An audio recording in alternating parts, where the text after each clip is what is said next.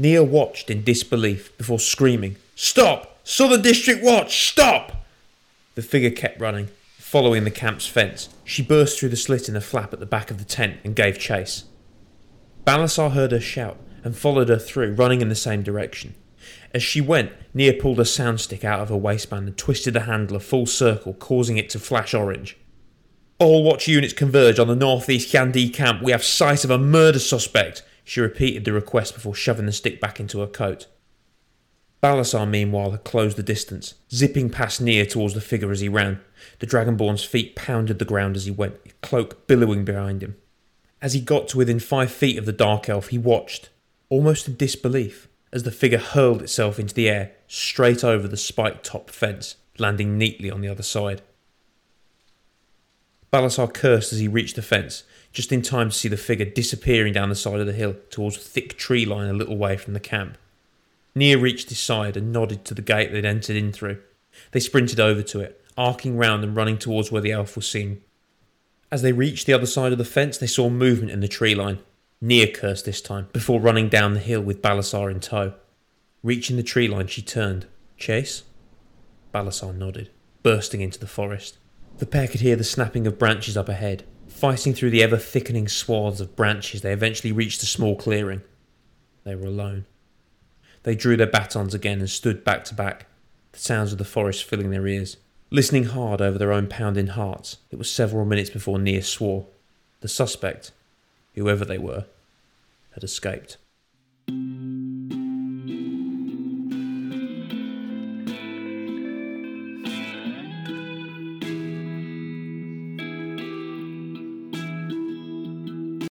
Hey, I'm Tom, And I'm Stuart. and we're from the Dungeons and Dragons Lorecast. We talk about all things connected to D&D lore. And we're on the Robots Radio Network. So if you're into Dungeons and Dragons or you're into lore, then come check us out. You can find us on any podcatcher Apple Podcasts, Spotify, Google Play, wherever you get podcasts. Roll more dice. That's the Dungeons and Dragons Lorecast.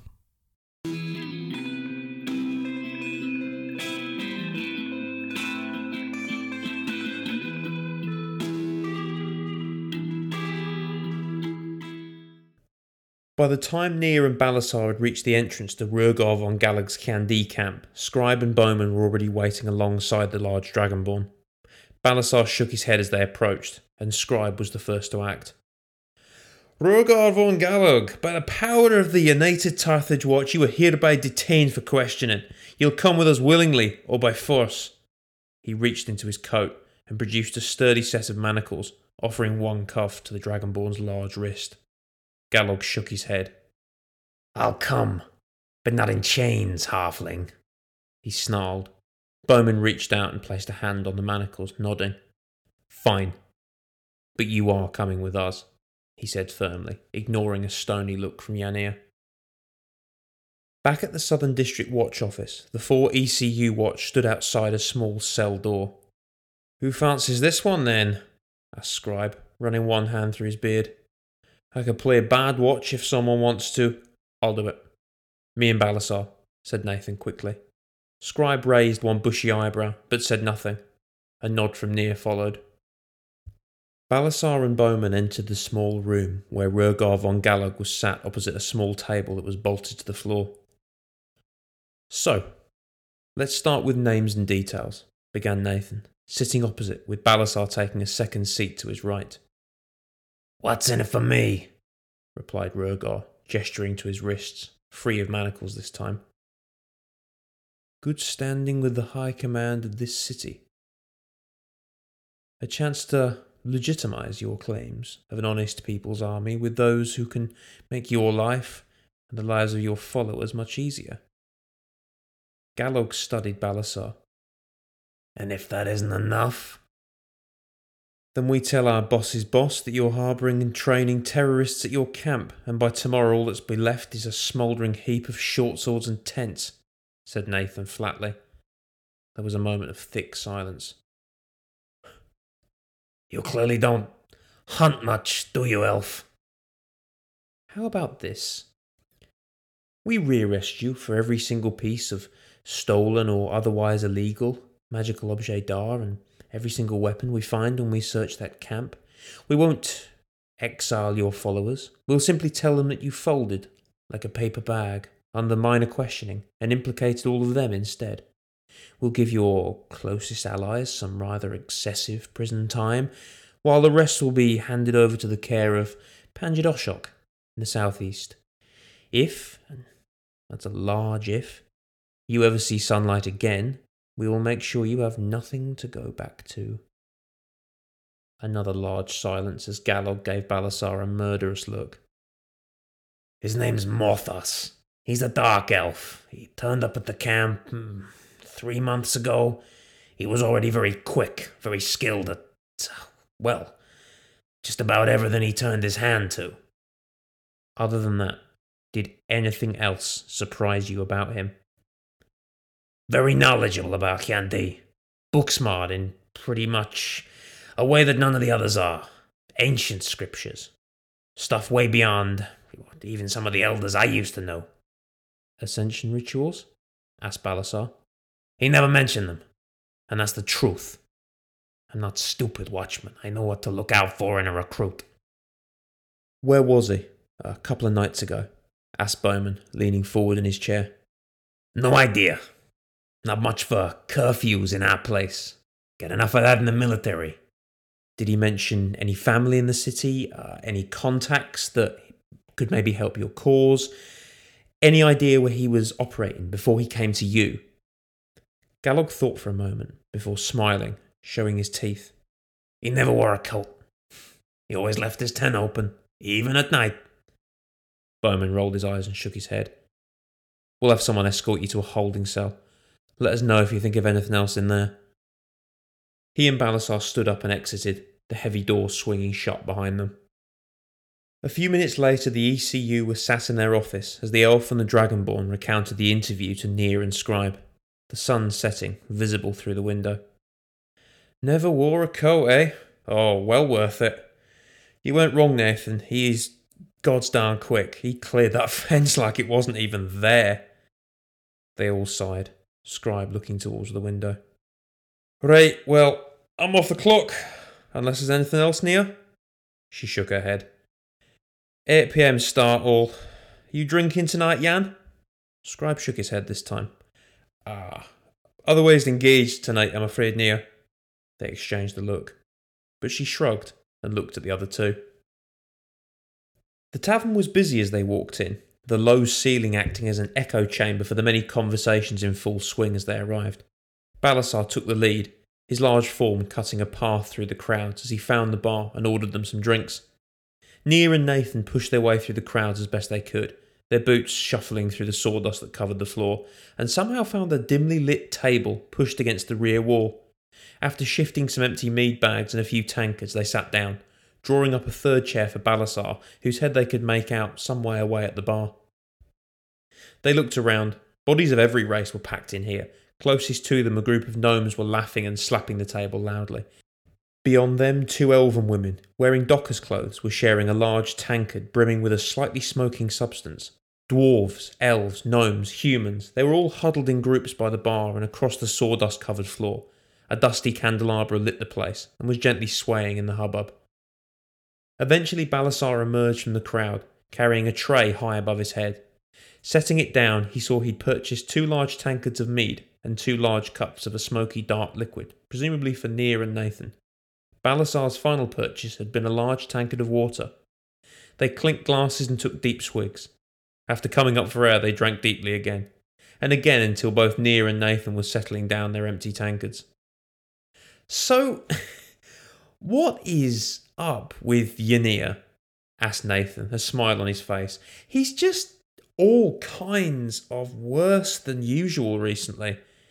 Nia laughed. Oh, give him a break. He's going through a divorce. He's got a lot going on. Well, then he should be at home, gardening or mining or whatever it is dwarves do to unwind. Nathan shook his head, drawing a snort of laughter from Balasar. Ah, there are more things in each man's heart than even you can see, my pointy eared friend, he said, sipping his water thoughtfully as Nia laughed. Yanir Scribe could f- start a fight in an empty room. leave isn't for him, I can assure you of that, she responded, beginning to sip her smoking whiskey. Okay, that I understand, but what's he up to then? When was the last time he turned down a drink with you, of all people? Nathan pointed at Nia, who rolled her eyes. I'm not his type. Trust me on that, she replied simply, taking another sip. They all sat back and let the sounds envelop them for a minute before Nathan wiped his brow and slipped his heavy watch coat off his shoulders. I was reading about ascension rituals the other day, Balasar began, but the other two made groaning noises. Nope, it is not between the hours of eight and or five. I don't care what you read, Bal. Nia laughed again as Nathan reached out and put his hand over the Dragonborn's mouth jokingly. Maybe Scribe's the killer, said Nathan and they all fell silent, exchanging looks. I once saw Yanir trip over while sitting down, said Balasar finally. Nathan and Nia fell about laughing again, much louder this time. As Nia leant back in her chair, wiping her eyes, there was suddenly shouting from across the tavern. They all exchanged looks, craning their heads to get a better sight. Balasar got to his feet just in time to see a large table near the tavern door get flipped over drinks showering those closest, drawing angry shouts from other patrons. Nia rolled her eyes and began picking her way through the crowd, closely followed by Nathan and Balasar. As they broke through the edge of the crowd, Nathan had to duck as a stool came his way. Drawing their batons, the three watch announced themselves to the scene before them. In the middle of it all was a large orc wearing a thick leather apron stained with mead, presumably the tavern owner. To the left were two human men, rage in their eyes as they shouted at a group of gnomes across from them. Uh, don't call me a racist again or I'll pull your fucking ears off, the man shouted, closely backed by his friend. One gnome responded by throwing a heavy tankard across the room. That was when Nia stepped forward, baton raised. Southern District Watch, everyone take a seat and shut the fuck up, she shouted as Balasar moved towards the humans. Nathan eyed both groups. The humans had noticed Balasar towering over them.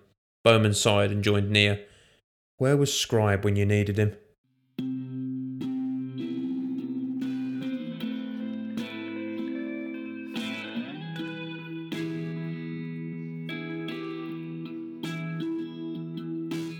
This has been Tales of Tarthage. This episode was written and edited by Samuel Bradley. The title music was Who Am I to Complain by Alec Michael Wilson. Extra sounds were provided by Zapsplat.com. This was a Starter Set studio production.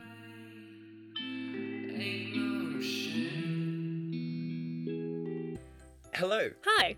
Do you like bad movies? Do you find yourself defending bad movies, saying things like, well, the soundtrack was okay, or the costumes were pretty fun? From the previous hosts of It's Not That Bad podcast, we bring you Fresh Tomatoes, the movie podcast, from Simone LaRue and Chad Ekovitz. Every week, we review two movies that did not do well critically, but we say, hey, there are some nice things about them. Maybe Rotten Tomatoes was wrong. Maybe they're all fools, and you should watch these movies regardless. We'll also talk about scenes that could have saved it, and we'll often refer to Simone's cats because they're amazing and adorable, and we love them.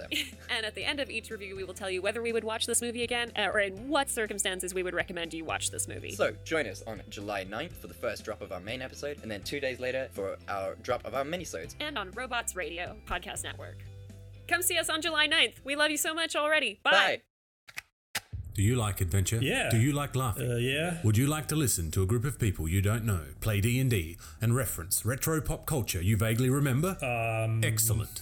You're going to love Committee Quest. We play D&D in the world of Amarin. We use adventure modules and supplements made by people in the community. We also have a sweet synthwave backing track. Come and join us on our adventure. Volume 1 has been completed. Volume 2 coming the end of January. You can find us on iTunes, Podbean, or wherever you get your podcasts from.